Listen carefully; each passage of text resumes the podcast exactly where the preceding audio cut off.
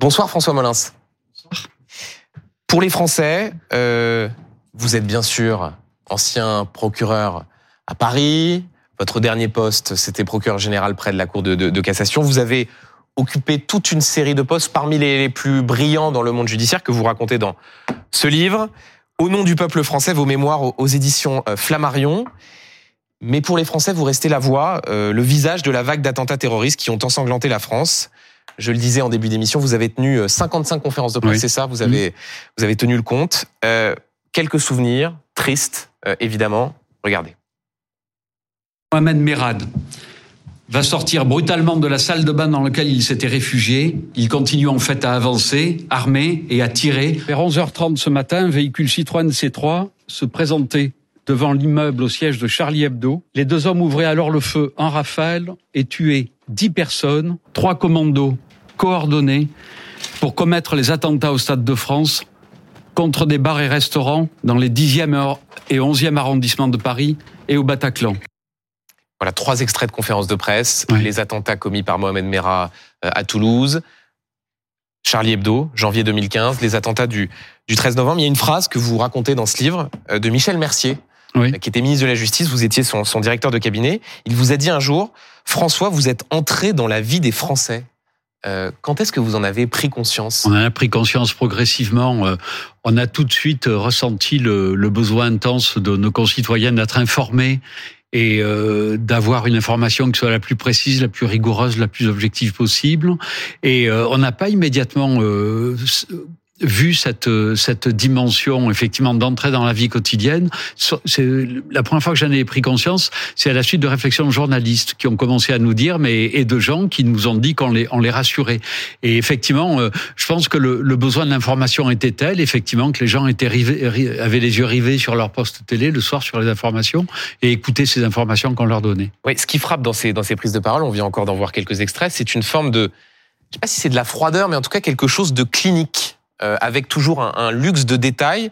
Euh, c'était quoi? C'était pour tenir l'émotion à distance de votre part? C'était parce que il y avait un besoin de mettre une sorte de rationalité dans quelque chose qui était totalement indicible? Euh, c'était quoi cette façon de, c'est tout ça. de dire les choses? C'est tout ça. Alors l'émotion, on la voit pas, mais on n'a pas besoin de la voir, mais elle y est, hein, parce que quand on on fait ces points de presse, euh, on est tous, et moi le premier, dans un état de sidération. La rationalité aussi, euh, c'est pas de la froideur, euh, c'est finalement, euh, ça correspond à l'éthique de la communication d'un procureur. Il faut qu'on délivre une parole qui soit claire, mhm. qui soit neutre, qui soit précise et qui soit objective. Et la neutralité est importante dans le message qu'on délivre. Euh, vous racontez dans votre livre que tout au long de cette terrible vague d'attentats, c'est toujours la même personne qui vous appelle pour vous prévenir. Oui, souvent. Vous racontez mmh. le, soir du 13 novembre, je crois de mémoire, il est 21h et quelques, vous allez sur le point d'aller vous coucher, vous voyez ce téléphone, mmh. euh, téléphone de permanence, mmh. Vous regardez et là vous vous dites... C'était la chef de la section antiterroriste, effectivement, et effectivement, quand elle téléphonait dans ces moments-là, intuitivement, je, je, je, comprenais immédiatement que c'était pour annoncer des mauvaises nouvelles. Il y a deux scènes que vous racontez dans, dans, dans vos mémoires qui, euh, je trouve, marquent particulièrement. La première, c'est euh, quand vous racontez le visionnage des images de la GoPro de, de Mohamed Merah, terroriste euh, qui à Toulouse en 2012 assassine des soldats, mais aussi des enfants mm. juifs de l'école aux Aratora, bout portant. Ces images, elles vous, elles vous hantent encore, François Molins? Oui, c'est des choses que j'oublierai jamais parce que j'ai jamais voulu faire de, de hiérarchie dans l'horreur, mais euh, aller assassiner des enfants de 2 et 4 ans sur un bord de trottoir, c'est euh, c'est absolument abominable. Et euh, j'oublierai jamais ce visionnage. Hein. On était deux, trois magistrats et, un policier à regarder ça. On aurait entendu une mouche voler. Hein. Euh, vous dites qu'il n'y a pas de hiérarchie dans l'horreur, mais c'est vrai que vous avez vécu beaucoup de scènes assez épouvantables. L'autre, c'est le 13 novembre 2015. Oui. Euh, à la fin de la prise d'otage au, au Bataclan, vous vous y rendez comme procureur de Paris. Euh, et là, il y a quelque chose qui vous marque quand vous rentrez dans le, dans le Bataclan, vous voyez ce, ce, charnier, cette scène horrible. Qu'est-ce qui vous marque à ce moment-là En fait, c'est un son, et puis après une image. Le son, c'était un téléphone portable qui sonnait, que je voyais pas parce qu'il était dans un sac à main. Euh, et sur ce sac à main était posée euh, la tête d'une d'une dame qui était pas très jeune d'ailleurs. Mon avis, euh, ça devait être une, une cadra ou une canca euh, génère qui qui était qui était coiffée au carré et dont, dont la tête reposait sur ce sac à main dans lequel il y avait ce portable qui sonnait, qui sonnait, qui sonnait, qui sonnait, qui sonnait. Et vous expliquez que vous êtes rentré trois fois dans le bâtiment à la suite et, vous dites même dans, dans livre je, ne suis même pas sûr de savoir tout à fait pourquoi. Est-ce que vous avez compris pourquoi Mais je, je, je, me suis dit effectivement, je suis rentré trois fois et je comprenais pas pourquoi j'étais rentré trois fois. Une fois aurait sûrement suffi quand on va voir une scène de crime, euh, ça suffit. Donc euh, c'est vrai que longtemps j'ai réfléchi euh, et je me suis demandé pourquoi trois fois. Et je pense en réalité c'est que c'est parce que je suis face à un, déni, c'est-à-dire je veux pas croire à ce que j'ai vu, j'arrive pas à y croire. Et comme il faut quand même que je sois dans la réalité, ben je vais y revenir. Et finalement, bon, je pense que je refusais de croire à ce que je voyais. Ce qui est très frappant dans ce livre, François Molin, c'est qu'au fond, on se rend compte que vous avez euh, que votre carrière a traversé tous les grands événements judiciaires qui ont jalonné la, vie de notre pays, le drame de Furiani, mmh. euh, le drame de, de, de Zied et Bouna, euh, ces deux jeunes en banlieue euh, qui ont perdu la vie mmh. dans un transformateur électrique. je voudrais aussi qu'on aborde sans doute un épisode plus lointain dans votre plus lointain, en tout cas plus récent pour mm. vous, mais qui est arrivé plus tard, c'est votre relation avec l'actuel garde des Sceaux, Éric Dupont-Moretti. Euh, vous en parlez à la fin du livre. Euh, rappelons que c'est vous qui avez porté l'accusation dans l'affaire qu'il a conduite mm. dans la Cour de justice de la République, où il a été relaxé.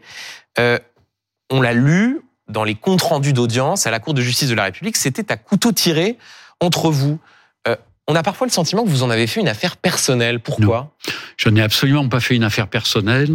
J'ai essayé de l'expliquer, euh, je le redis dans le livre, euh, moi je ne connaissais pas Monsieur Dupont-Moretti quand il a été nommé garde des Sceaux. J'avais jamais croisé le faire avec lui dans les audiences.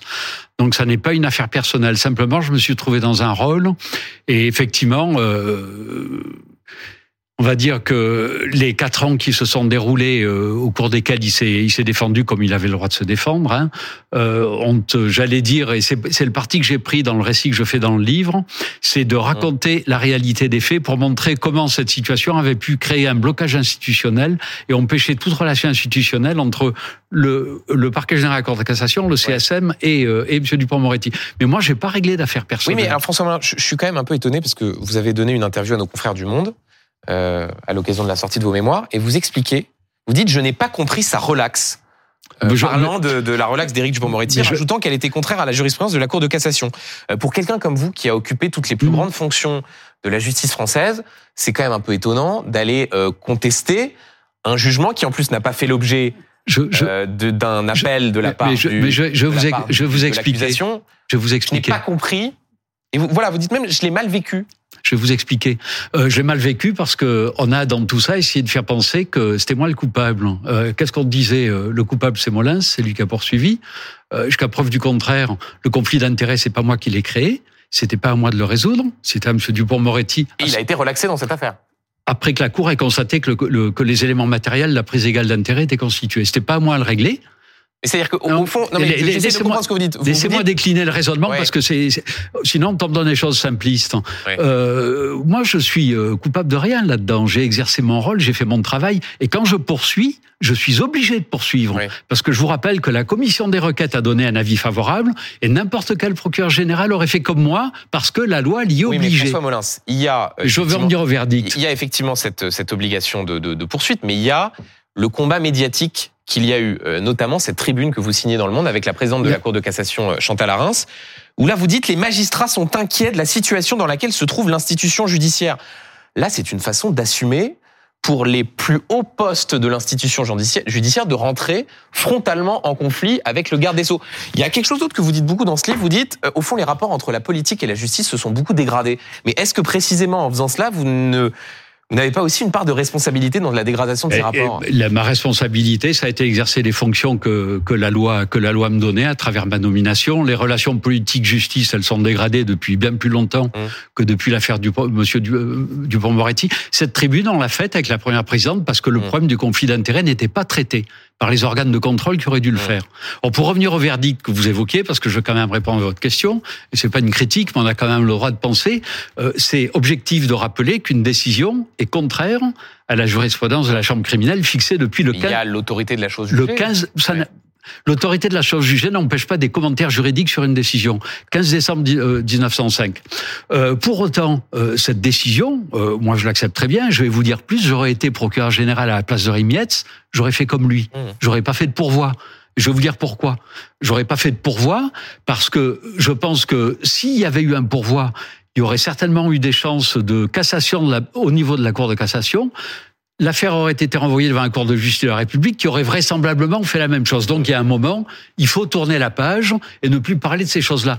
Tout ça en réalité. Je, je, je, sens quand même François Molins quand on aborde ce sujet que c'est euh, que ça vous ça vous tient à cœur. Je quelque chose d'autre qui m'a frappé. Vous parlez de sa, de sa nomination, de la nomination d'Éric Dupont-Moretti dans le livre, et vous dites que ce n'était pas la meilleure façon d'entamer la relation euh, et le dialogue social avec les avec les magistrats. Et toujours dans les colonnes du Monde, vous dites est-ce qu'au fond on aurait nommé Place Vendôme, enfin Place Beauvau, un ministre de l'Intérieur si les syndicats de police y étaient opposés, faisant référence à ce qu'avaient dit les syndicats de magistrats qui avaient qualifié de déclaration de guerre pour la plupart la nomination d'Éric Dupont-Moretti.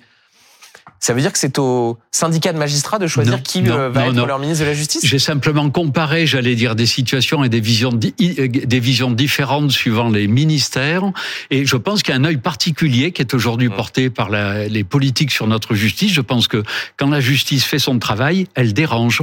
Quand vous avez une affaire politico-financière, j'en ai fait l'expérience à plusieurs reprises, quoi que vous fassiez, vous serez critiqué. Si vous poursuivez, Il être nommé, Eric Dupond-Moretti Si vous poursuivez, vous serez critiqué par euh, l'autre bord politique, et si vous classez, on vous reprochera d'enterrer un dossier, d'être complaisant avec le pouvoir. Quoi que vous fassiez, vous êtes critiqué. Donc, vous avez une fonction, vous l'exercez. Euh, moi, j'ai ma responsabilité de magistrat, j'avais ma responsabilité de procureur. J'estime que j'ai fait mon métier comme je devais le faire, hein, conformément à la loi. Sur le reste, après, euh, les questions politiques, c'est pas de mon niveau. Non, mais vous, vous, en parlez. Euh, vous dites au fond, euh, certains ont pensé que je m'en prenais, ou du moins que j'avais un rôle dans cette histoire, parce que euh, vous auriez aimé être à la place d'Éric Dupond-Moretti.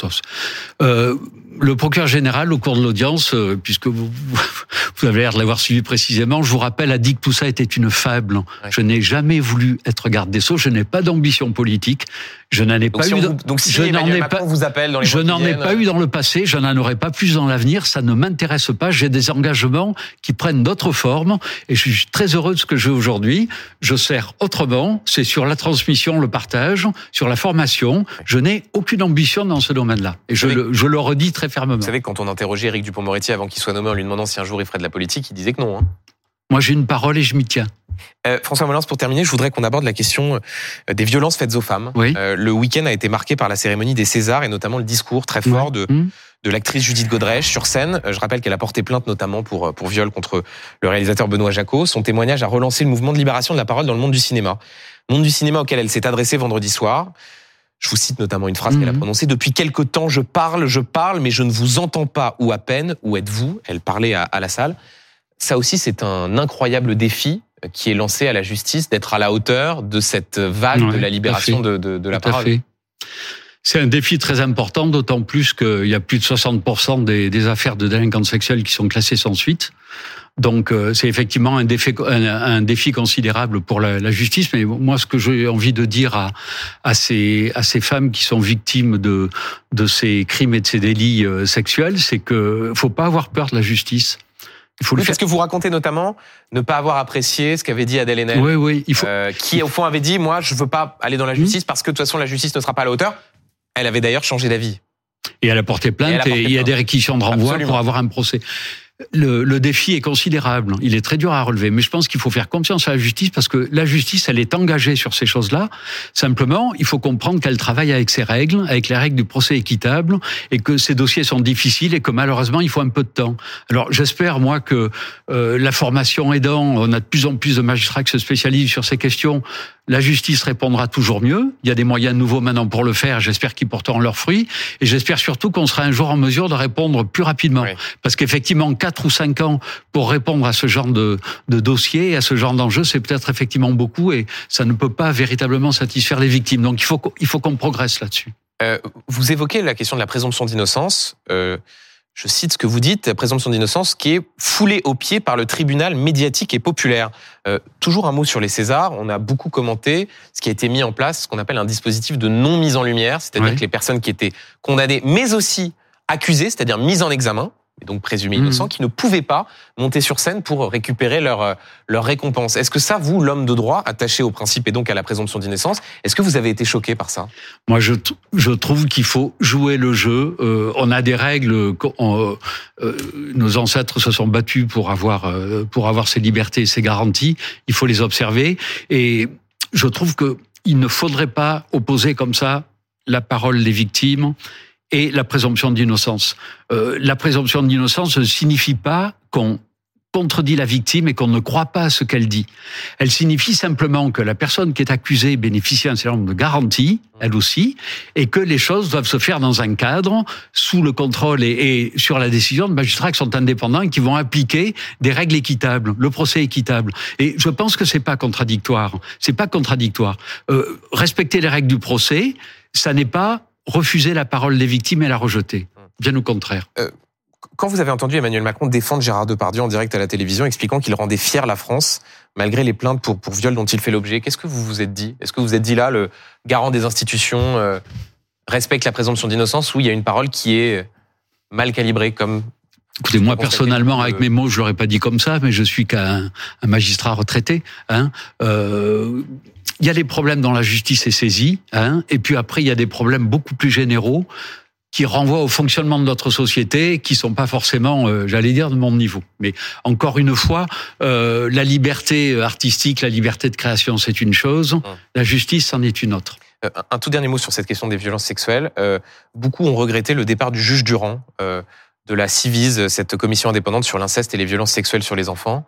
Euh, Est-ce que vous considérez que ce dossier a été mal géré? Est-ce que vous vous dites qu'il faudrait qu'il revienne Alors, je, je connais pas ce dossier dans le détail. Par contre, je connais le juge Durand. Je sais que c'est un grand magistrat. C'est quelqu'un qui a beaucoup travaillé sur ces questions et c'est quelqu'un qui a un, un discours qui, euh, moi, m'a toujours paru euh, extrêmement fiable, sérieux et compétent. Donc, euh, je suis tout à fait conscient, en ce qui me concerne, des, des bienfaits et du, et du beau travail qu'il a fait à la tête de cette commission. Une dernière question, François Molins. Est-ce qu'il y a encore beaucoup de gens qui vous appellent commissaire Non, il y en a pas beaucoup, c'est rare.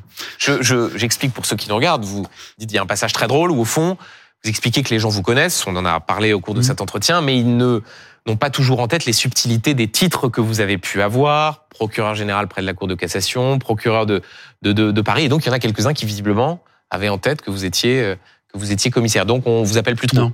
Mais c'est aussi un, un peu pour ça que ce livre, hein, euh, c'est pour mieux expliquer le métier de procureur, pour qu'on ne confonde pas avec les, les, les, les, préfets, les juges et les, et les, euh, et les commissaires. Surtout vous qui êtes, vous qui êtes euh, jaloux de votre Voilà. de votre indépendance. Un tout dernier mot. Qu'est-ce que vous aimeriez qu'on retienne de votre de votre carrière?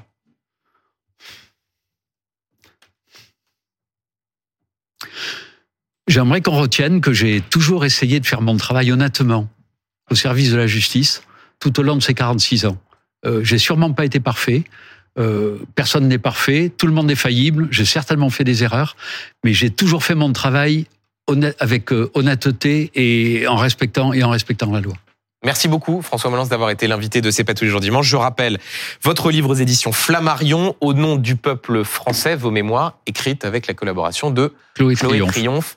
Merci beaucoup.